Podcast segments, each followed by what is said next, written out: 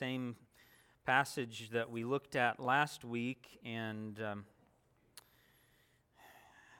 I don't know how many of you this image uh, might be anxiety producing or, or stress producing. But I, I suppose I learned more uh, about patience and uh, keeping anger under control in Cincinnati traffic than anywhere else.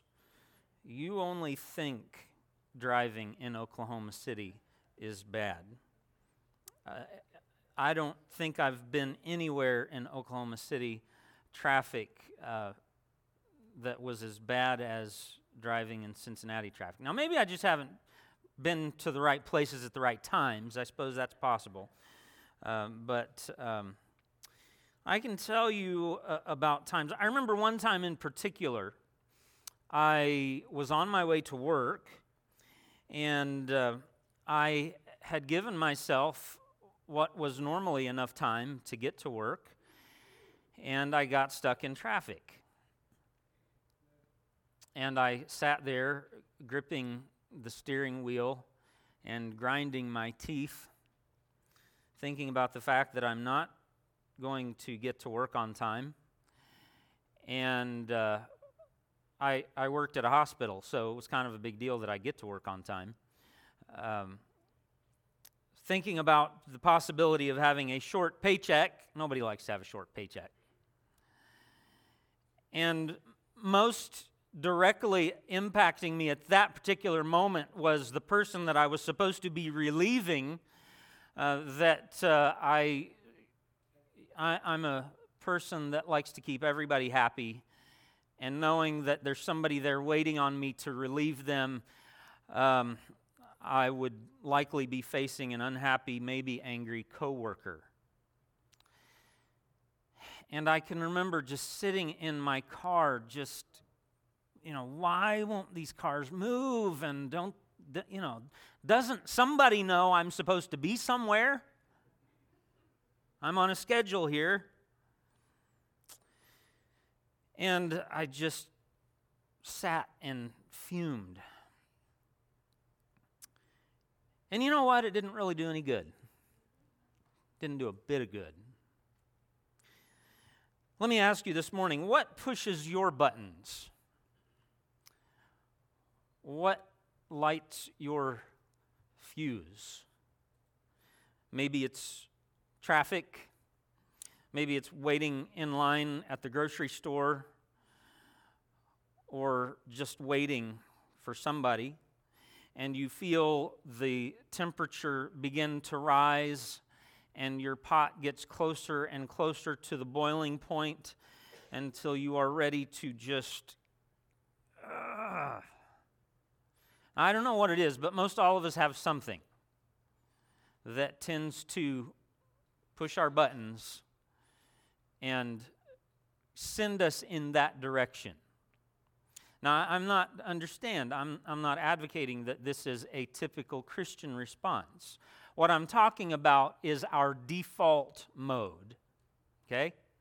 Most all of us have a default mode that if we let it go, that there is something that will trigger us and the temperature starts to rise.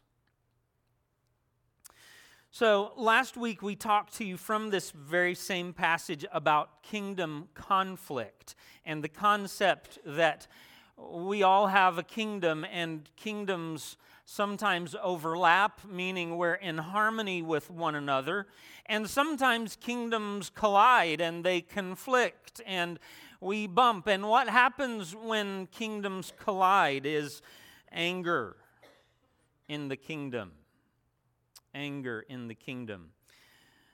So, again, let me point your attention to Matthew chapter 5, verse 21. Matthew chapter 5, verse 21. You have heard that it was said to those of old, You shall not murder, and whoever murders will be liable to judgment. But I say to you that everyone who is angry with his brother will be liable to judgment. Whoever insults his brother will be liable to the council. And whoever says, You fool, will be liable to the hell of fire. So, if you are offering your gift at the altar, and there remember that your brother has something against you, leave your gift there before the altar and go. First be reconciled to your brother, and then come and offer your gift. Come to, to, terms quickly with your accuser while you are going with him to court, lest your accuser hand you over to the judge, and the judge to the guard, and you be put in prison. Truly, I say to you, you will never get out until you have paid the last penny. Let's bow our hearts for just a moment of prayer. Heavenly Father, we thank you for your word. We thank you that we feel that we've already been in touch with you here this morning. We ask that you will be at work by your Spirit through your grace to shape us and make us more and more into the likeness of Jesus Christ. We'll thank you for what you do in Jesus' name. Amen. We started along these lines last week, and I already mentioned to you this idea that we all have a kingdom. I have a kingdom, you have a kingdom. It's, it's that, it's just your territory. It's where what you say goes. And uh, I used this illustration a, a, few weeks ago. If you don't believe me uh, about this, then uh, suppose I were to come and, and sit down beside one of you ladies and uh, grab your purse and put it on my lap and just start rooting through and pulling things out and looking and examining. What would you do? You, you would at least be wondering, what is he doing? And the more outspoken you are in your temperament, the more likely you would be to say something uh, confrontational about what I was doing. Why? Because I'm invading your kingdom. So we all have a kingdom. We all want peace and happiness in our kingdoms, don't we? I want peace and happiness in my kingdom. You want peace and happiness in your kingdom.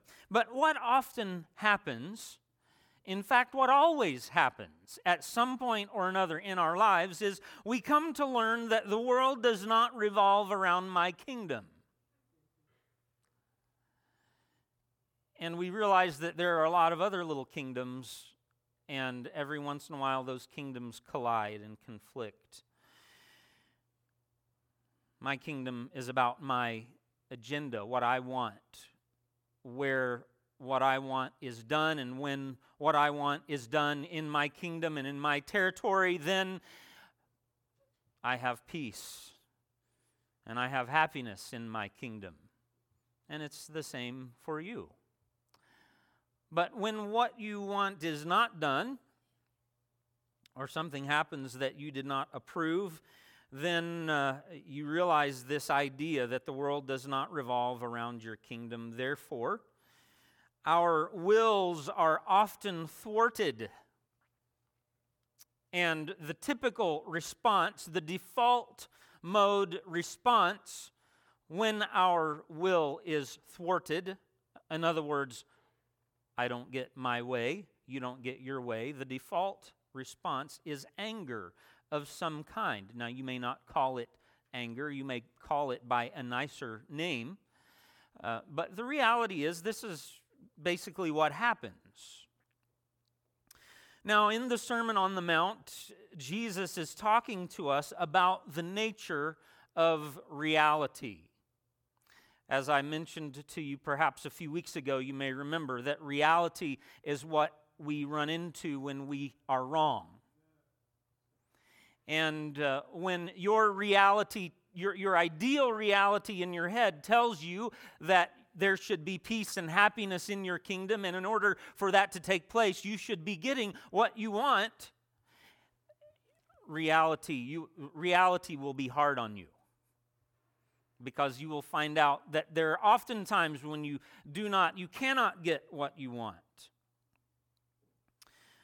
Jesus talking to us about reality is that the ultimate reality is all about God's kingdom.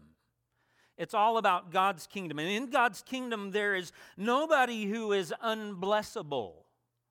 Nobody is outside of the possibility of being blessed because of the open door into God's kingdom. Every single person that is alive now or has ever lived is an unceasing spiritual being with an eternal destiny in God's great universe. No matter who you are, no matter what your potential. So nobody is unblessable. And true goodness is not just external, it's not just what other people see us doing or not doing, but rather true goodness flows from a heart that is governed by love, which is a heart that always wills the good. Jesus illustrates this, these, these kingdom realities, with six statements. And they all begin with this little formula. You have heard it said, but I say unto you. And I mentioned this last week. It's important that we understand this that what Jesus is doing here, he's not giving us a new list of rules. When we approach the Sermon on the Mount as a new list of rules, we simply end up being a new kind of Pharisee, which is what Jesus was coming against in the first place. But rather, what Jesus is doing, he is illustrating what his kingdom looks like. This is what it looks like a heart, to have a heart governed by love, a heart governed by kingdom values. In other words, we do not pursue keeping the rules as Jesus lays them out, but we pursue becoming the kind of person that would automatically do these kinds of things that Jesus is explaining and describing. He illustrates this first by talking about anger anger. And the order of this is important. The order in which Jesus presents these is important. And I, I think it's important that we understand anger being first because it's probably the number one offender of spiritual life. The number one offender of kingdom values is anger. Let me ask you to think about this for just a moment how many problems in our lives, how many problems in our world would be solved simply by dealing with anger? You see, anger is important, and Jesus talks to us about anger first because it is a, it is a foundational sin. It is, a, it is a foundational issue. It is out of anger uh, that other, so many other sins grow and, and flow. And you might be thinking, when I refer to anger as sin, you might be thinking of a, a passage of Scripture. And I'll, I'll get to that in just a few moments. But think about the past, think about the Bible stories Cain and Abel, Jacob and Esau. Joseph and his brothers. And we could go throughout the history of the Bible into the New Testament and throughout world history. We could look at conflicts and problems and even wars that have taken place. And how many of those things could have been avoided if simply people had learned how to deal with anger? Is everybody awake? Okay, three of you. That's good. Right. Anger is the expression of someone whose will has been thwarted. And they are essentially saying, My will be done. My will be done. In other words, what is happening to me is wrong. What circumstances or the world has brought into my life uh, should, should not be, it should not have happened. The way this person is treating me is wrong, and um, I'm not going to have it. I'm not going to take it. And, and, and we get angry. Let me just pause here for a moment and say that it's true. There's a lot in the world that is not right. It's wrong. Things happen that, that should not happen in this world that we live in.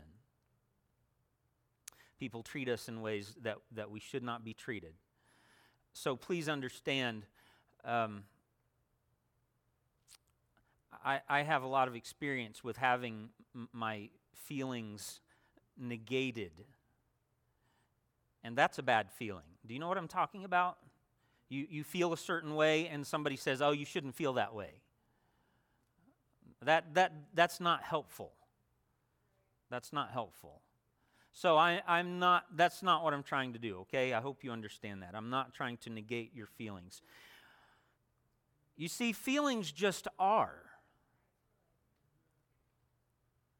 We, things like anger and other, other emotional responses, uh, uh um, they are not good or bad in and of themselves. There, there's no morality attached to them. They just are. It is how we deal with those things and how we respond and how we behave in response. That's, that's what matters. So Jesus gives us here some, some guidelines when he talks to us about anger. What does, what does it look like in the kingdom of God when there is a collision of wills, when my will is thwarted, but I'm alive in God's kingdom, what, what does that look like? Well, he, he gives us some do nots. He says, You have heard it said, You shall not murder, and whoever murders will be liable to judgment. Now, the, the scribes and the Pharisees were very good, uh, particularly the, the, the scribes were responsible for explaining the Torah, the law of Moses, and, and they, they wrote page after page of commentary on the, on the law and how it was to be lived out. And there were certain things that, that you could do and that you couldn't do. And that's basically what Jesus is responding to. You've heard it said that you shall not murder. But I say to you that everyone who is angry with his brother will be liable to judgment. Now, I want to do a little survey here. Do any of you have a, a version or a translation of the Bible where after that it says angry without cause? You have, or you've at least seen that? Yeah. Jesus says, Do not get angry with your brother, and, and some versions add this phrase without cause. Now, some translations include this, but can I just tell you that it is not in the oldest manuscripts that have been found? So, so there is a argument to be made that that phrase should not be there. That's why in the English Standard Version, which, which is a more updated translation of the scriptures, tells us it, it just says, if you're angry with your brother, you'll be liable to judgment. That verse that I mentioned to you a moment ago when I referred to anger as sin, you, you might be thinking about Ephesians 4:26, which is the verse that says, "Be angry and sin not." Be angry and sin not. Well, pastor, there's some legitimacy to anger. Sure. Sure, there is at times. But can I just tell you, we must be very careful in our anger. I believe the emphasis in Ephesians 4:26 where it says be angry and sin not. I believe the emphasis is not on the be angry part. I think the emphasis is on the sin not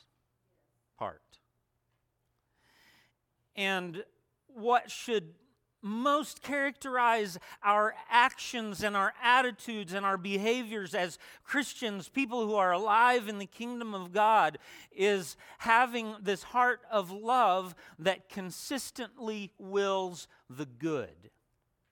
And people, that is the biggest problem with anger. When anger rises up in our hearts, it's very difficult for us to be angry at a situation or at a person and to at the same time will the good.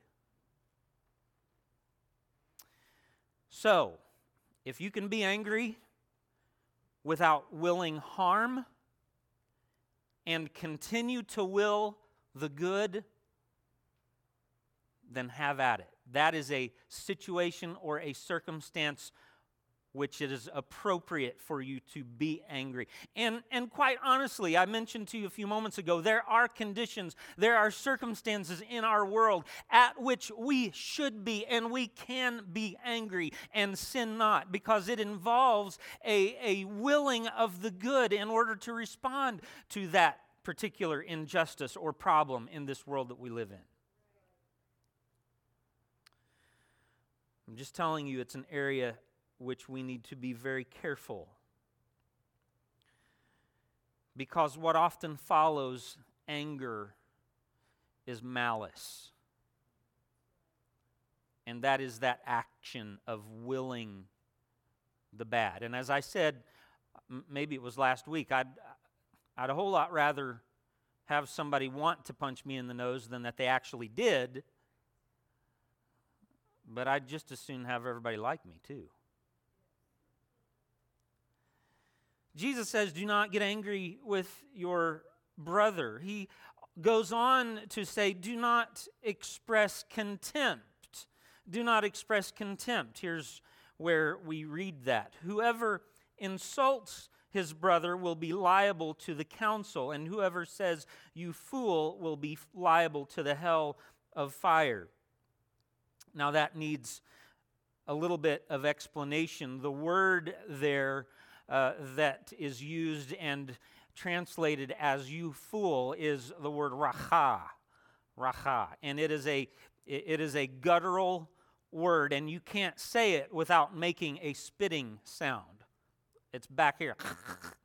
and it doesn't sound very polite. It's that time of year, though, that a lot of us are needing to be doing that, aren't we? Um, a word that's difficult to translate, but that guttural sound, simply the way Jesus was using it was a, a, a way to express contempt, like spitting on someone. Jesus says, don't, don't, don't do that. He goes on to say that we should not undermine the character of a person. Again, back to this, this, this word, you fool. Um, and I, I may have gone ahead of myself.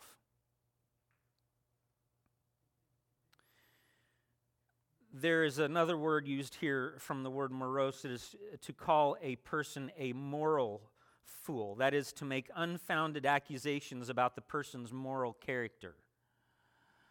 Um, most all of us have probably seen or heard this happen when you can't win in an argument or a discussion uh, through reason or logic. The, the situation degrades to name calling. You've seen that when you were a child, perhaps on the playground, and sadly, we see it happening sometimes amongst those who hold some of the highest offices in our land.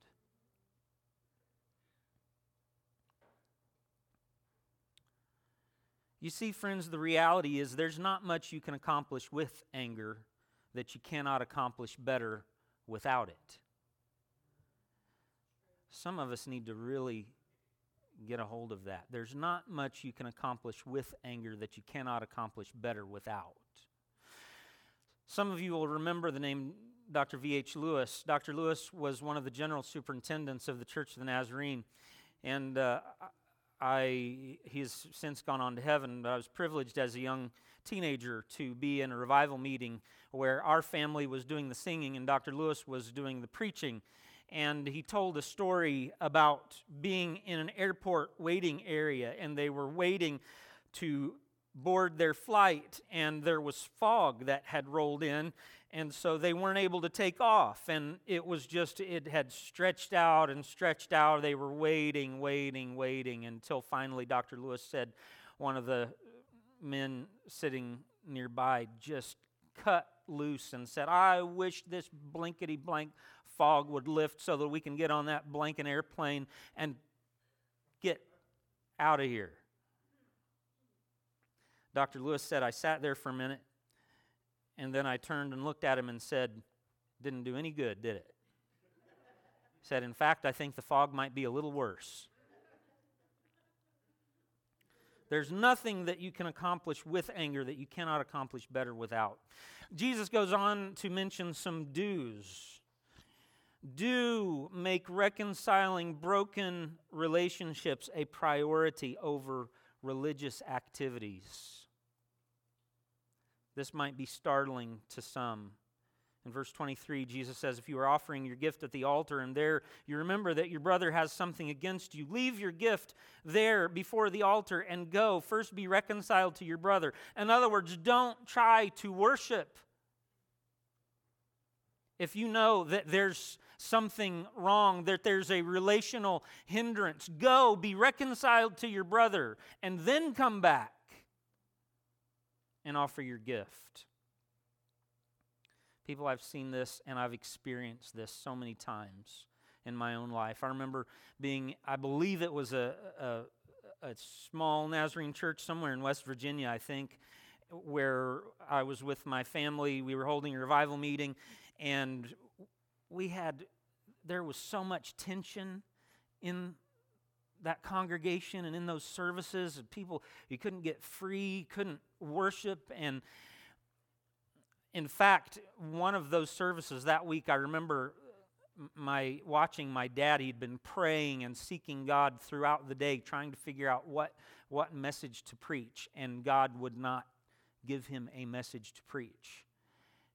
And uh, most unusual thing I've ever seen. Never seen anything before it or since. But he stood up in the pulpit that night. We'd we'd sang together congregational songs, and our family had sung a special song. And he stood up in the pulpit that night and said I don't have a message to preach to you because there's a problem in this sanctuary, in this, in this congregation.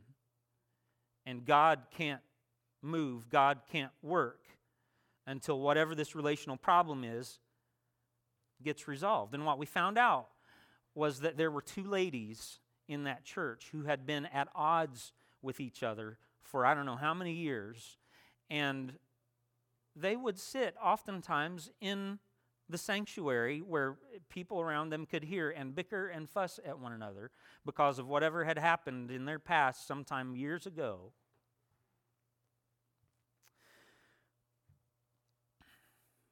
I can tell you about a number of times in my own experience when I have had relational friction with my wife.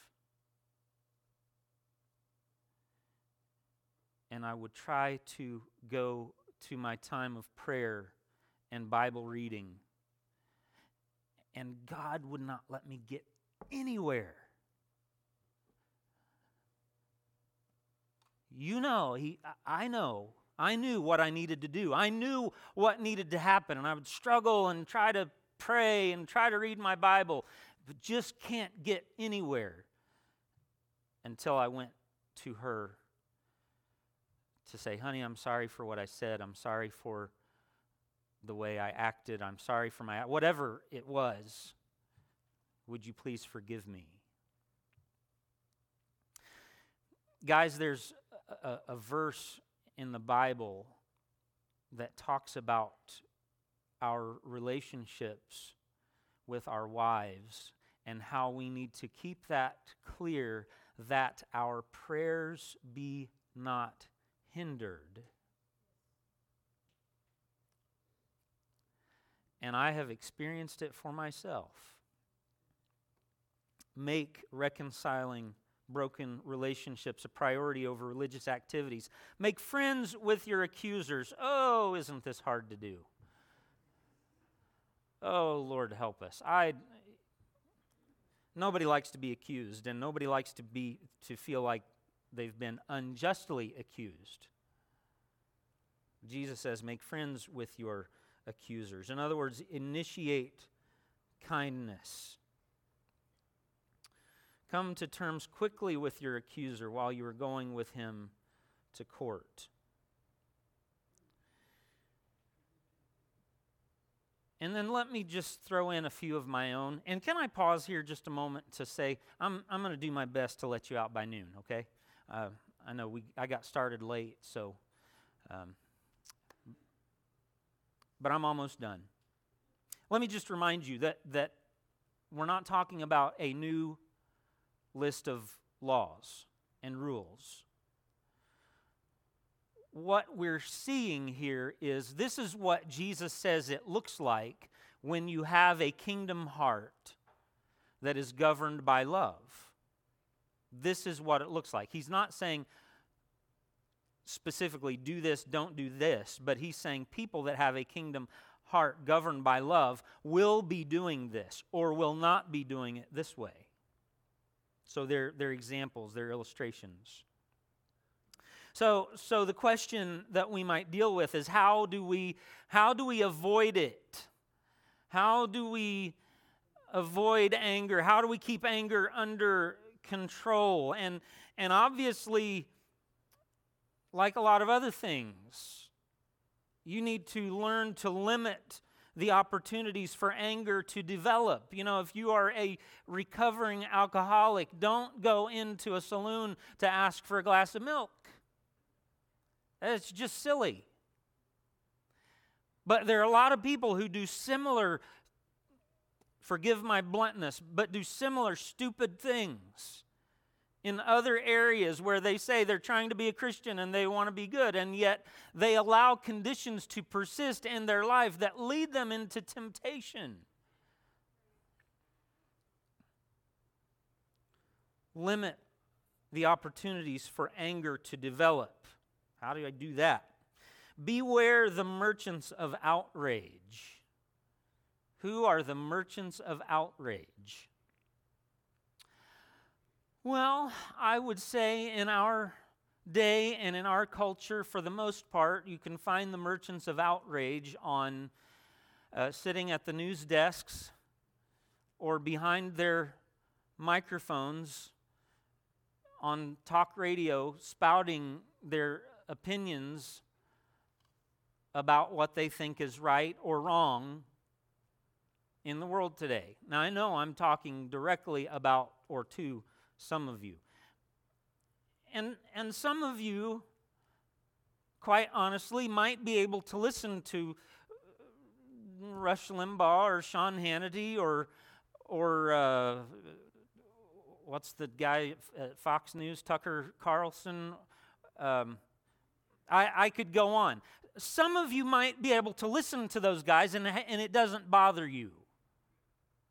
Or whoever, I don't know the names of, of I don't know really any of the names from very many of the, I mean, Rush Limbaugh's not even around anymore, is he? But he was kind of the guy that started all of this. Um, and I, I used to listen to Rush Limbaugh and at times listen to Sean Hannity. But you know what I found out sometimes about those kind of things?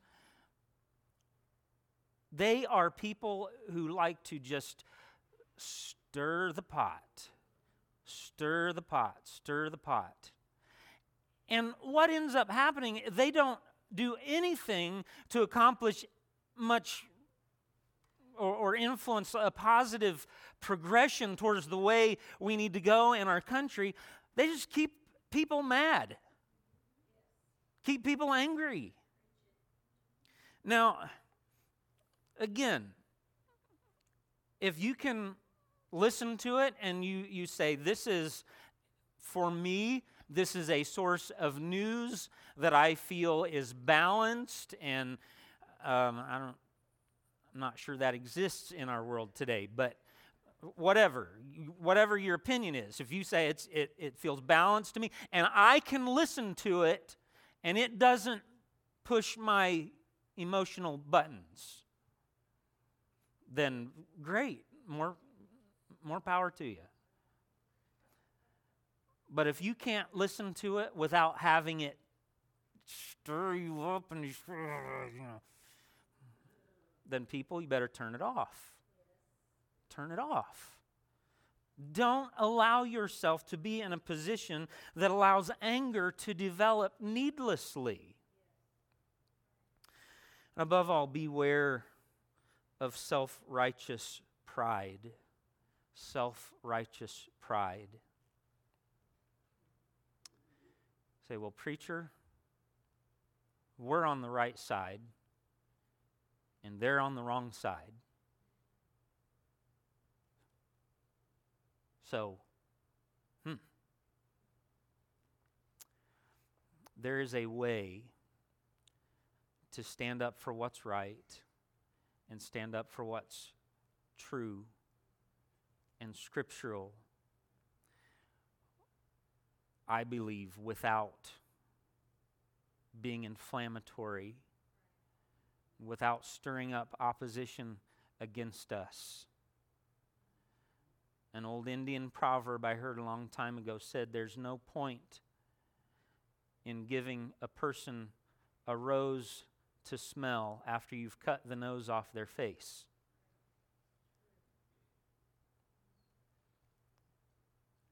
And a lot of the times in our self righteous pride, we have chopped off a lot of noses and then said, Oh, could I tell you about Jesus? Could I share the good news with you? They don't want to hear what you have to say. They don't care.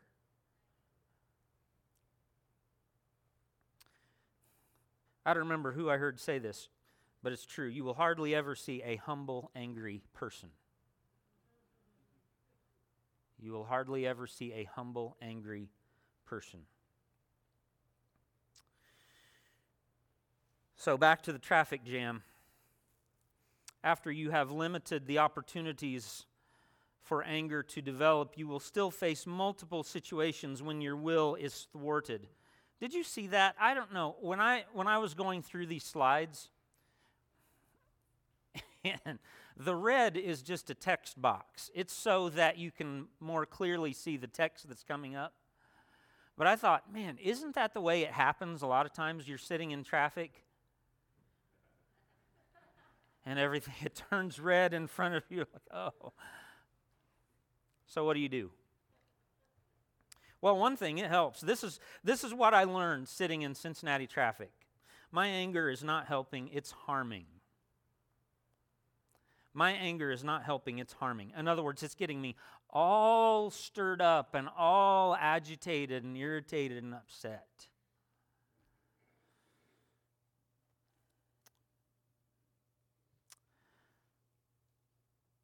What do I need to do? I need to stop trying to manage circumstances that are impossible for me to control. That is essentially what's happening when our will is thwarted. We are getting angry. And what we're trying to do is trying to manage outcomes, we're trying to manage circumstances, and they're outside of our ability to control. We can't, it's impossible for us to control. So we then intentionally will the good of people that tempt us to feel or express anger, we intentionally will their anger. That person that just cut you off in traffic, God bless them. They are probably on their way responding to an emergency phone call. They probably really needed that extra space, that extra time. It sounds funny, but people, it, this is where the rubber meets the road for the Christian a lot of times. This is real life. And then, friends, rest in God's kingdom because He is in control. He is in control. Amen. Let's stand together, please.